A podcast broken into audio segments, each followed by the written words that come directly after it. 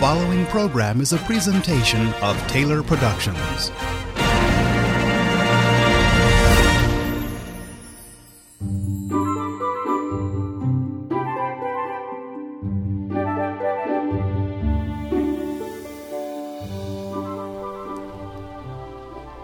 Welcome back to the Easy Speak podcast, the podcast dedicated to children's speech and language needs. This is episode number five, and I'm your host, Dr. Reed Taylor. Today we have a special program planned for you. The topic is developmental milestones for speech, language, and motor growth. But uh, also, this is a first uh, in terms of uh, show being recorded on location. We're here on the campus of New Jersey City University, NJCU, at the Children's Language, or rather Children's Learning Center, which is under the direction of Dr. Kerry Giordano. I'd like to thank Dr. Giordano for arranging today's on location event. My guest at the microphone is Dr. Patricia Yacobacci. Uh, she is currently a professor of special education at NJCU, New Jersey City University. And uh, also, she has a background in the Department of Communication Disorders and Sciences at NYU and you were there for 26 years? 26 years. 26 years. And also you have a great deal of clinical experience at uh, the rose f. Kennedy center uh, rusk rehabilitation center. Uh, you were a teacher of deaf students? Yes. At uh, where's this now? At the Callier Speech and Hearing Center in Dallas. Okay. Also, uh, educational supervisor at the Houston School for Deaf Children. And I did not realize you had so much uh, experience with consulting internationally. Yes, yes, that's one of my favorite things to do. And, and where, what countries were you in? Um, Indonesia was a large evaluation project. Uh, Greece, several times for working with teachers of hearing impaired, lectures and, and training. Um, I have also been observer in China. Um, I've been into Tur- in Turkey and South America, and co- that's all I can think of right now. That's enough. it's very impressive. Well, as I stated earlier, uh, today's topic has to do with developmental milestones for speech, language, and motor growth uh, among children. And I think I'm going to need Dr. Yacobacci to help me address this huge and uh, complex topic. Uh, my decision to do today's show grows out of a real life situation that occurred about two years ago. A colleague of ours came to me with some concern about her grandson, who was about a month or two shy of his second birthday. Apparently, the child was attending a daycare center where the teachers voiced concerns about the boy's speech and language skills. Uh, they reported to the grandmother that he needed speech therapy because he was not yet speaking. Something had to be wrong with him, and the speech therapist there felt that he should be rather uh, tested immediately and put into speech therapy. Now, initially, the grandmother, who happens to be a special educator, uh, didn't pay much attention to their concerns. But uh, these people, the uh, daycare workers, the speech therapists, continued to uh, speak with uh, the grandmother about their concerns for her grandson's speech and language. So the grandmother turned to me for advice. Now, I knew this child from infancy, and I couldn't understand what the big fuss was all about from my own casual uh, observations over time, there didn't seem to be any kind of delay or disorder that I could detect in this little guy. Still, I did make arrangements to perform an, an, evaluation of his speech and his language skills. In the end, I concluded that the child's ability to express his needs, um, his wants, and his feelings was developmentally on target. There was no problem there. And also, his ability to understand what is said to him uh, was developmentally um, ahead of schedule by about a month. So there was absolutely nothing wrong with this little guy, nothing to be worried about. In fact, this little child is now in your daycare center. Um, Dr. Yacobacci, how important is it for parents, for teachers, and even pediatricians to know something about uh, speech and language development? It's of dire importance. I have, in my years of experience, many parents have told me that they talked to their pediatrician, and the pediatrician said, "Wait, there's not an issue. Child is just going to be late, and he'll start or she will start talking in a few months. Don't worry about it." Well, sometimes the pediatrician is correct, ten percent of the time, but the rest of the time, the ninety percent of the time, there is an issue that develops. Um, so, it is extraordinarily important that people realize, especially the medical and the um, educational system. Well, let's take a look at some of the stages of development and talk about uh, some of the, the key behaviors that all of us need to be aware of. I know we, there's little time for us to work in, so let's just, I guess, uh, highlight a few of the behaviors right now. One of the areas that I'm very interested in happens to be the stage of zero to six months. And believe it or not, there's a lot going on in terms of communication development, even at that stage.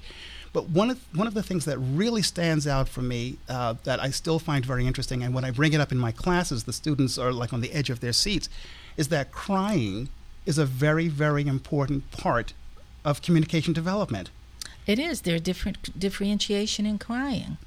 Different intonations come in. Different needs. Uh, a very intense cry means come here right now. A very soft cry usually is a soothing. I need to be soothed. Um, each parent, or, or mother and father, will come quickly to understand what the cries mean, and it is a form of communication. Especially if somebody responds. Absolutely. I, I, was talking with a group of students of mine, and we came up with a list of different uh, needs that can be expressed just by crying pain, pain, hunger, attention, pick me up, put me down, yeah. those sorts of things.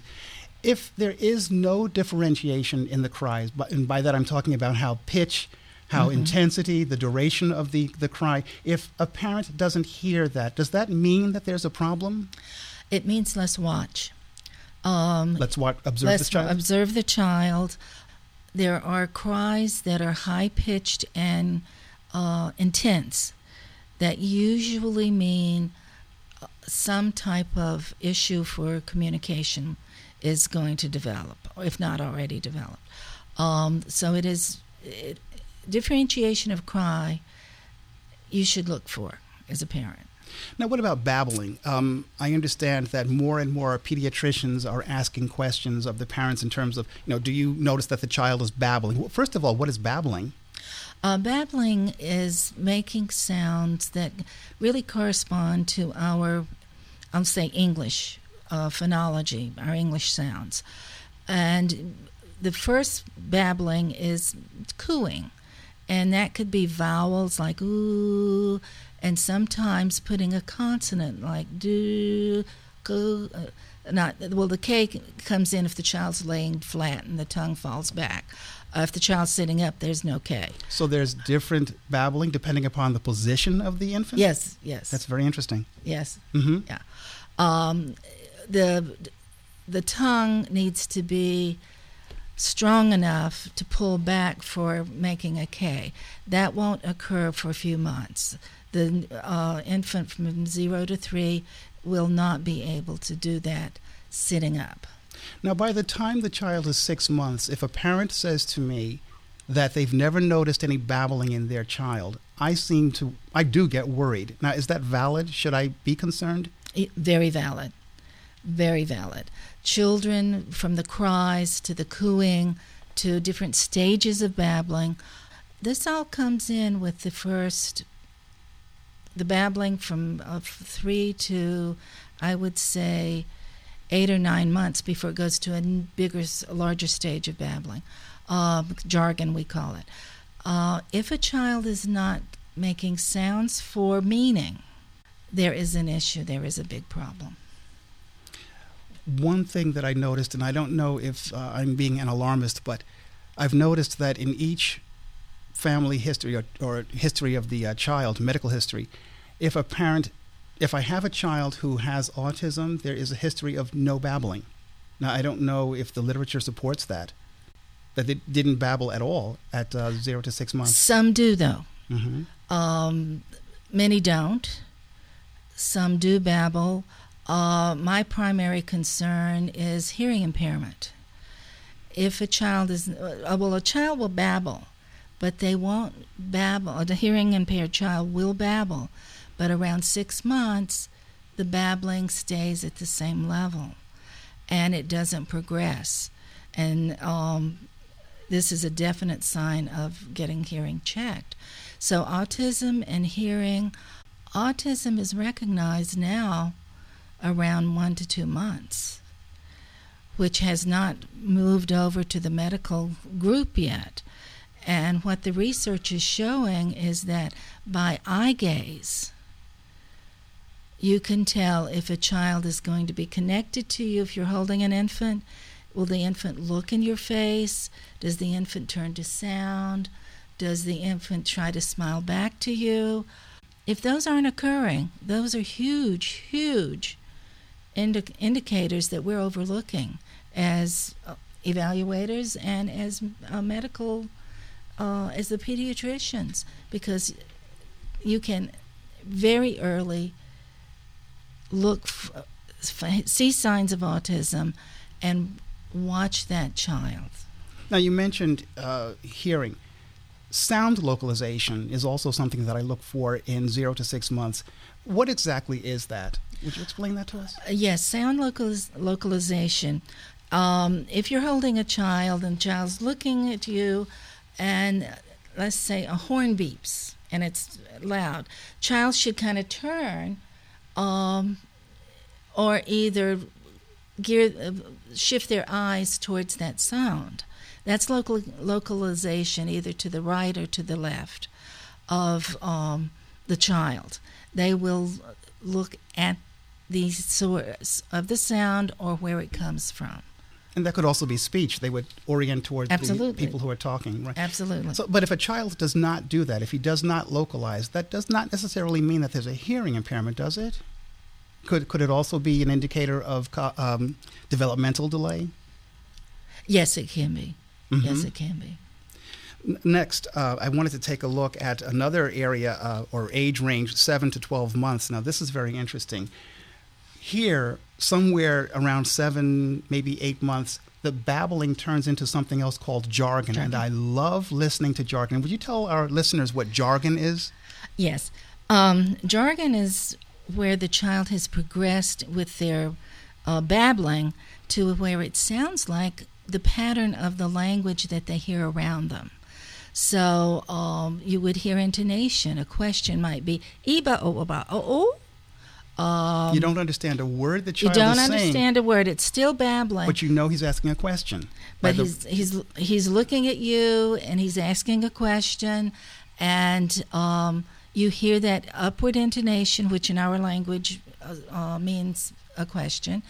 Um, if he's making a statement, it'll be blah, blah, blah, blah, blah, blah, blah, um, with a down word inf- uh, inflection, um, because he's just said something, and we do not need an upward um, inflection for declaring something. Um, I have an interesting case.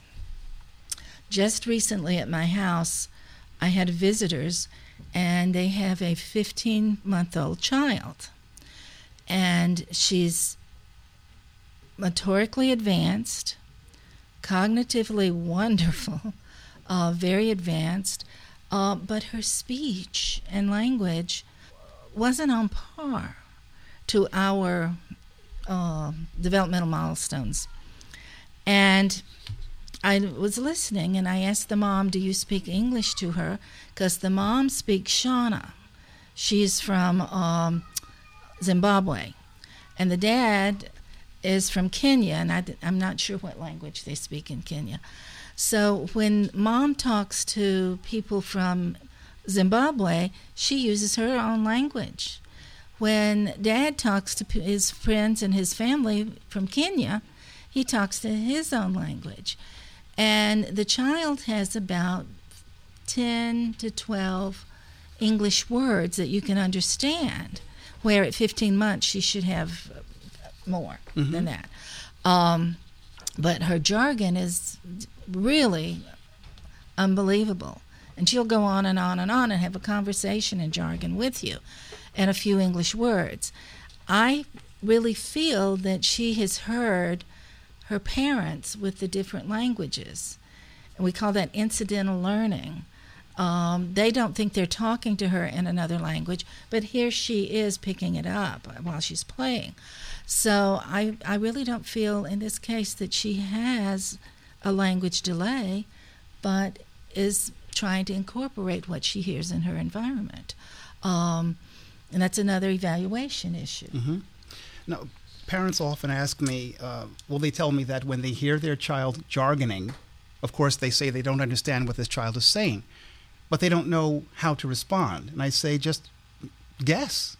Guess. Guess. Use your From, best cognitive right. guess. Yes. Mm-hmm. And and uh, respond in some way to this child so that he learns what.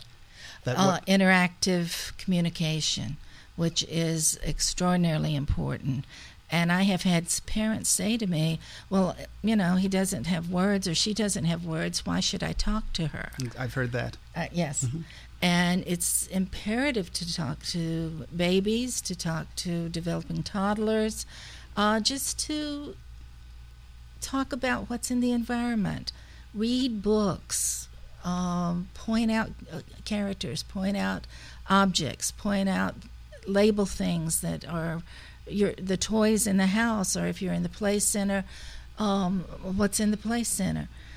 But that's that's also a, a very important uh, experience in cause and effect. This child learns that even as I make sounds, somebody stops. Stops. And acknowledges me, speaks to me, even if I don't know what the child is saying. Just the idea of getting down on the child's level, which I'm sure everybody here in the, the daycare knows about, uh, says or gives a, the child a very important message. Yes. Now, in, in the jargon, um, should the parent be listening for, or, or the teacher be listening for true words at some point? Does that happen, or do they just suddenly start speaking? No, no. It, uh, some students, some students, some uh, children will jargon and include some words, just as I was talking about before. Um, but they will soon go into a two word production. And this is usually 18 to 24 months. Now, uh, speech therapists are really kind of looking at it to occur around 18 to 20 months. Uh, but the developmental chart gives us to 24 months before being very concerned about this. So if you hear jargon and some words, that's going to progress or should progress into two word combinations. As the child gets older, um, I understand around somewhere between 13 and 18 months, they actually do have an expressive vocabulary. But, but how many, about how many words would you expect a child that young to have? At 18 months, now this is, of course, a norm, and we have to be cautious with norms.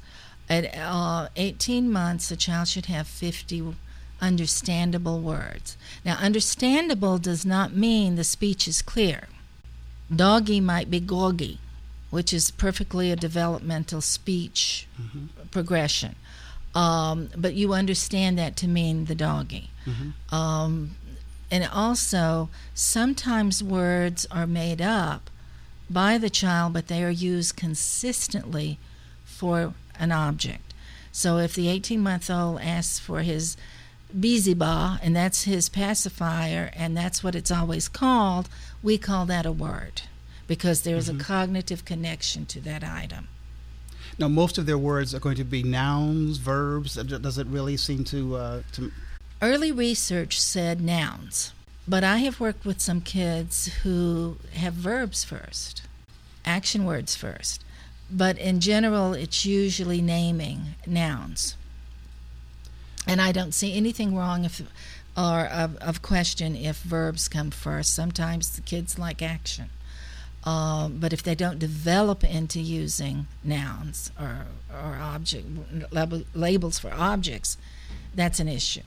Now, somewhere between 19 and 24 months, you're getting, in typically developing children, you're getting more and more actual words. But my students here, when I talk about communication in very young children, they're very surprised when I tell them that the child's receptive language is going to be much greater than their expressive. Could you address that? Uh, yes. Um, usually, receptive language, and that means that what they hear, not say, what they're hearing, is usually around 12 months above their their speech That output. much. That's, yes. that's phenomenal. Yeah. So Yeah. they're understanding what you're saying, but they're not expressing those same kinds of words or concepts. They're yet. not expressing. Um, So they're taking it in, guys. Be careful what you say. oh, definitely be careful what you, what you say. Uh, we all know about children picking up the words that they shouldn't pick up, and they only heard it one time, and that's that's supposed to be supposed to be able. The child will not understand a word until they hear it around. Uh, used to be 500 times. Now it's around. Oh, they have to hear it at least 50 times. Mhm. Well, we all know that some children pick up words hearing it one or two times, and especially words they're not supposed to know. Well, okay. Well, be careful what you say about your mother-in-law, because it might come out of the child's mouth at some point. No, now in terms of their speech, the actual physical production of speech sounds, how understandable, how intelligible is a child in the age range of about 19 to 24 months? Now, I don't know. In the daycare, are you seeing children uh, as, as young as 24 months or a little bit older? A little bit older. How? When are we hearing adult-like speech? Okay. There is a normal period of what we call in development of um, speech a f- the phonological processes period. This is a period where it sounds like they're making errors, but it's normal development, so we shouldn't be worried. Just like goggy, that's a backing of the D, um, is doggy. Um, So backing of the D is where they take the D and just put it in the back. in the back, and they're Okay. saying goggy instead of doggy. Um, it- it's not an error. It's definitely not an. It's not an error until around three years old. So if you're hearing that in a two-year-old, there's no need for the parent or the daycare worker, whomever is working with that child, to be alarmed. Absolutely not. Absolutely not. Um, some children cannot say S until they're three or four years old. Some children at two have S. Um, some children cannot um, produce the L properly until four to eight years old. Uh, L comes out weh like a W. Lamp might be wamp. That until they're four and four to eight, that's an okay thing. Um, so sometimes parents or grandparents or people around um, the family will say, I don't understand this child, and he needs or she needs to go see a speech therapist. Well, if they don't understand because there are a lot of errors, yes, that child needs to go to a speech Just to be monitored at least. just to be monitored. Mhm. Um, but most of the time, do, it's the phonological processes, where most of those processes are over at three. So when the child reaches three, speech should be pretty clear, except for a few, um, like wamp for lamp, and um, the often S is uh, a T. So soup would be dupe and that's okay at four. That's okay. Uh, but they should not be um, leaving initial consonants. Like if they say oop instead of soup or toop, that's a pro- that can be a problem if it's consistent. If it's consistent. So when a parent or when a teacher describes a speech behavior or Yeah. language behavior to me, my question, my first question should be, how old is the child? Because certain. Yes. Okay. Yes. Right. One other thing that I, I enjoy about this particular age range is how children like to play. Now, I, I don't know if um, you have a lot of clay Play Doh here, but I noticed that um, whenever I go to birthday parties for children in this particular age range, I love to get them Play Doh. And there's something very interesting about Play Doh. It's malleable, uh, is the, the feeling is very, very interesting to very young children. I don't know if you've ever had a chance to watch them play. It has an interesting smell. Um, the colors tend to be very vibrant, but I've noticed that whenever I go over to a house and give a gift of Play Doh, I don't get invited back. especially if they have carpeting, and I, don't, I'm, I got to figure what that's all about. But um, as they're moving on now, a very interesting uh, age range, I think, is two to three. Now these are little people. Um, I again, I'm. Uh, is that kind of where you're starting to see kids in this daycare? Two to three is very interesting. They're becoming much more independent. They're learning like crazy. What are some things there that we need to be looking out for in terms of their development, typical development, and and is there anything that uh, we should be on the lookout for in case there is an actual problem that uh, we need to address or Yes. have this, the uh, SLP, the speech language pathologist, address? Um, by two years old, the child should be saying two to four word sentences. Now we could, we say sentences um, because they take the form of the English language: subject, verb, object. Um, so we call it's sentence, even though it would not be an adult complete sentence. Um, they should have numerous one words to make those combinations into two words. And what we're looking for is the type of two word productions. There should be declarations like child will usually point and will say tissue or say puzzle. And what they're doing is declaring, they're naming. Sometimes naming is to check, is that right for that? Or sometimes it's just to say, I want to let you know I know that word. Um, so they, they should have quite a, developing vocabulary. Um, they should be able to recognize the names of objects and body parts.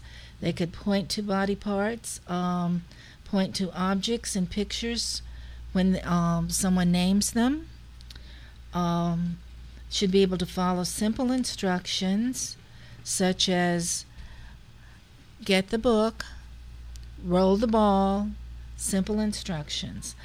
By the end of three three years, the child needs to say more sentence structures. I know that um, their expressive, lang- well, rather their receptive Yeah. language, is again is much larger than their expressive. I understand that receptively, children in this age range tend to have about 900 to 1,000 words. Is that Receptively? Receptively, right? But they're still not expressing all of that. They No. tend to have far uh, smaller expressive vocabularies. Is Yes. that something that we should be concerned about? Is that typical? That's typical. We should not be uh, concerned um, if they can't say the word. Now, some we should look for imitation and not make the child imitate. Please do not do that. But a child might uh, pick up um, a three-year-old. hears, oh, we're going to go to uh, Disney World, and a child might say, in the car, going going trip, something like that. Um, they've interpreted, they've heard the word Disney World. They don't know what Disney World is, but they know that we're excited about going and so forth. hmm Now, did I hear you correctly? We should not force children to imitate. No. Th- No, Well, how else would they learn? no. Um, you should, as I said early on, reading books is extraordinarily important for developing receptive language and developing the background for speech production and language development. Um, if you are concerned about the production of a word or a child learning word, use it several times. And in a sentence, uh, if I'm pointing to the puzzle and say, oh, that's a puzzle about a dog, that's another puzzle. That puzzle's about, instead of saying, pointing to it and saying, that is about a cat, you should say, that puzzle is about a cat. The child needs to hear that word in, um, in position in the English language as much as possible. So we also want to make sure that the child learns words within a meaningful context, as opposed to Absolutely. this is a dog, say dog, that sort Oh. of thing. I know um, parents have done that and teachers have done that, where they hold up objects and say, "This is a apple," This is a banana. Or the flashcards. This is the flashcards are the real objects. Um, the child will listen and look, but until they hold the banana, they eat the banana, they hear the word banana over and over and over, it's not banananess until they do that in, in their head. So they need the experience of the banana, of the cat, of the whatever it is, as opposed to just um, labeling or repeating. Absolutely. Mhm. Absolutely. Um, if there are any questions from the, the audience right here, please feel free to speak right up. I know you won't be heard, so we'll repeat the question for you. Now, when I began working with children, um, I did not see them until three to four years old, and, and, and this is a phenomenal age range. Uh, the, they're much more independent. They're they are separating more easily, I think, from their parents. What are some things here that we should be on the lookout for working with children in terms of their language, in terms of their speech, or other ways of communicating? Uh, in terms of speech, the child should pretty much have the sounds of our language, again, except for the S, the T, and the L. Those That- are those very are difficult. Complex. Those are complex, and sometimes sh, the sh is very complex. Speech should be between three and four clear, clearer. Language should be absolutely erupting. Um, sentences should be a minimum at three of five words. I've worked with a number of children who have tell stories at three, um, have a really superb command of language. It's interesting. Um, I also know from my own experience with uh, three, especially four-year-olds, they um, they want to have the they want to know what things mean. They want details. What's that? Um, and they they want details in any explanation that you give them of something. Hmm Uh, yes, so uh, all along we have been should be using what we call determ, the d- determiners, the adjectives, the adverbs, and so forth. Um, so children are picking up this structure in the English language. They will also want to, as you said, want to know more about their environment, and this is a very good time to teach um, more vocabulary we know that the, the more vocabulary, true meaning vocabulary, a child has, the better they're going, their um, percentage of being able to be good readers is. So a child going into uh, kindergarten should have uh, extensive vocabulary, um, be able to describe their environment, um, be able to say by the time they're five, they should be telling us stories using three to four sentences, if not more. Um, they should be creating stories. Um, they should be using their imagination. They should be in, into um, symbolic play at a at a very detailed stage of symbolic play. Now, many parents might not know what symbolic play is. Uh, could you explain that to us? Yes. Symbolic play begins around uh, between one and two. And this is where a child might pick up a pen and use it as a spoon to feed their doll or to feed a stuffed animal. And that object has taken on a function of another object. That's the beginning of symbolic play, where a child is using something that's not the real item to be um, substituted for some another item. When they grow and progress, they begin to to play using more creativity, using language uh, to explain. If they're uh, cooking, quotation marks without being in the kitchen and they're they've got an imaginary bowl and they're stirring it uh, with an imaginary spoon. That's another step in imaginary play. Um, till we get up to around the four and fives and they're creating stories in imaginative play and play areas. Um, sometimes you don't hear a lot of language coming forth but take a look at the detail of um, the story they're acting out. That's important. Now, you've mentioned several times that uh, reading stories to children in this age range, actually even younger, is vital, very important. Now, there is a behavior that I'm interested in, and maybe you can explain this to us, um, where as I'm reading, for example, or a parent is reading to a child, we need that child to focus on the same thing that the teacher is focusing on in the story, Right. whatever. And even when we're playing with a, a child and an object, we need that child to focus on the object that we're focusing on. There are cases where children cannot do that. Is that something that we should be concerned about? Uh, do they refer to that as joint attention? Yes, it's joint attention develops extremely early as infants.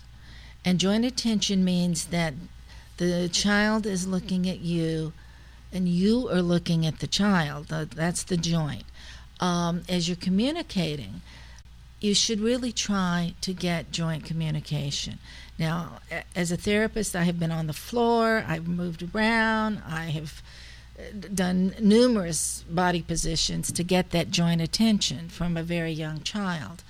Uh, parents should do this because we want that joint attention. Now, attention factors, we don't, a baby is not going to hold that attention very long. That's okay, as long as you can get it. If you start talking and they turn and they look at you, and you've got the joint attention. It's when they turn, look at you, and turn away, and that's a consistent behavior, or they don't even look at you, and that's a consistent behavior. That's when we begin to all be extremely concerned about joint communication and the development. That's the foundation of the development of communication. if we can't, if for some reason the parent, the teacher, whomever, if we cannot get that jo- joint attention, is that reason for us to be, uh, you know, concerned and uh, see to this, to uh, see to it rather that the child be seen by a developmental specialist? Absolutely. If it's consistent. We all know that kids sometimes they're so involved in what they're doing, um, they won't turn and look. That's okay. But if it is a consistent thing Mm-hmm. Throughout the day, this is an issue and should be evaluated. Does that mean that the child might have autism? This is something That's that comes one up. of the that's one of the signs. Mm-hmm. Does not mean that the child has autism, but it is definitely one of the triggers and signs that we better look at autism as a possibility. Now, as the child gets into four and five years old, we're moving more towards kindergarten and more demands academically on the child. What are some things that we should be aware of in terms of their speech, in terms of their language development? And what can teachers do to spur on that language development? Because there's, they really need to be picking up quickly here because the demands now, uh, in terms of the curriculum, are much greater than when I was a child. Yes, and what we really should be listening for as far as language.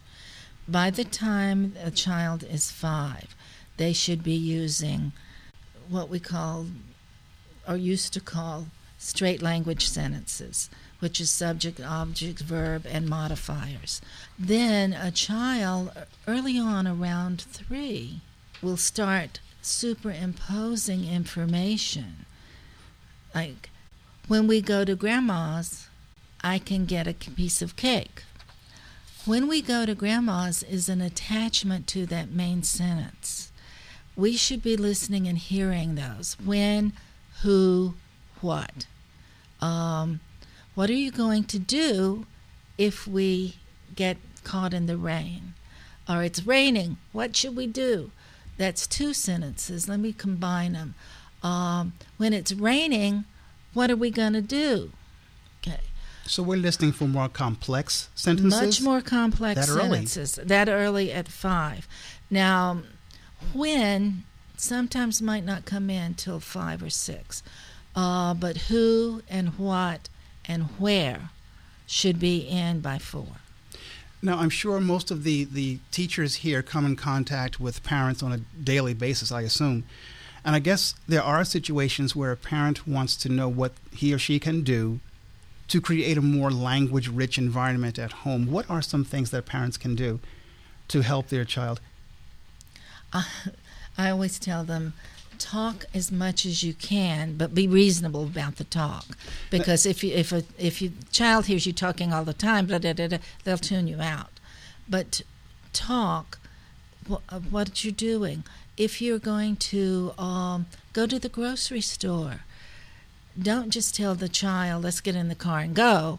Tell the child, we need to go to the grocery store. Mommy needs to get, or daddy needs to get, name two or three items, and it's time to get in the car. Now, that's a sequence story. That's the beginning of a sequence story they're listening to. Sequencing of information is cognitively very important. So, talking in short sequences, um, making sure you use vocabulary that the child knows and introduce new vocabulary. And I'll give an instance of um, my, my own daughter. When she was little, I had said something, Oh, I'm going to go dye my hair. And she started crying and she started, Oh, mommy, don't do that, don't do that. Well, it turns out in her um, preschool they had had a pet that died. So her understanding was our initial definition of dying. You flop over. Um, so it, it, was a good time for me to say, "Oh, that there's a different meaning for this. It's the same sound, but it's a different meaning, and this is what it means." Then she was okay, but we have to uh, use those opportunities to develop secondary meanings for the older children. Um, that's the depth of vocabulary that we want, not just first first level definition. So that's very interesting because I think uh, in just listening to some of the children here as I set up today, they're at that stage. They they really have in their heads one meaning of a word, and it's on Absolutely. us to listen and uh, figure out that they need additional um, some expansion of their their understanding. Now, I do know that some parents feel that it is important to talk to children, but as I observe them talking, they're doing all the talking. Absolutely. Uh, now, you know, please address that. I've been in situations where, for example, I'm waiting uh, to pay for something and people behind me are talking to their child, and I don't hear the child talking at all. The parent is just doing all this auditory bombardment, and uh, I don't get a chance to hear what the child can do do you have some advice for parents? And I've, I've noticed that sometimes in teachers, they really do think that they are helping by inputting language, inputting speech. But is there some other way that they can do that where the child gets a chance to show what he or she knows? Yes. Uh, there is a wonderful um, language center in Canada, in Toronto, Canada, called the Hanen Center. And they have something they call OWL observe, wait, and listen. So after you have talked to the child, stop. Give them a chance to respond to you. The wait is the observe is actually observe what are they going to talk about the same thing? Are they talking about something else? Shift with that child. Don't demand that they talk about what you want. So you mean actually follow the child's interests? Follow the child's interest. Wait, give them a chance to talk, listen to what they say, and then respond again with uh, with your own language for the language input. So it's very important to listen to the children. Uh, observe, wait, and listen. So it's very interesting you say that because uh, so many of us who work in education, we have our plan we have our agenda. Yeah. And if the child deviates from that, we feel we've got to pull that child back to what we were uh, planning to discuss. But you're saying that it's a totally different way of uh, training uh, speech and language. Sometimes it's necessary to do what you're talking about. Mm-hmm. It depends on the situation. Um, there was a wonderful book. I can't remember who is the author. Um, it's it says the title is "Teacher While You Were Talking." The um, flower on the windowsill just died. So the meaning of that whole book was look, something tragic or something wonderful just happened. Can't we pay attention to that for a few minutes and then come back to our story?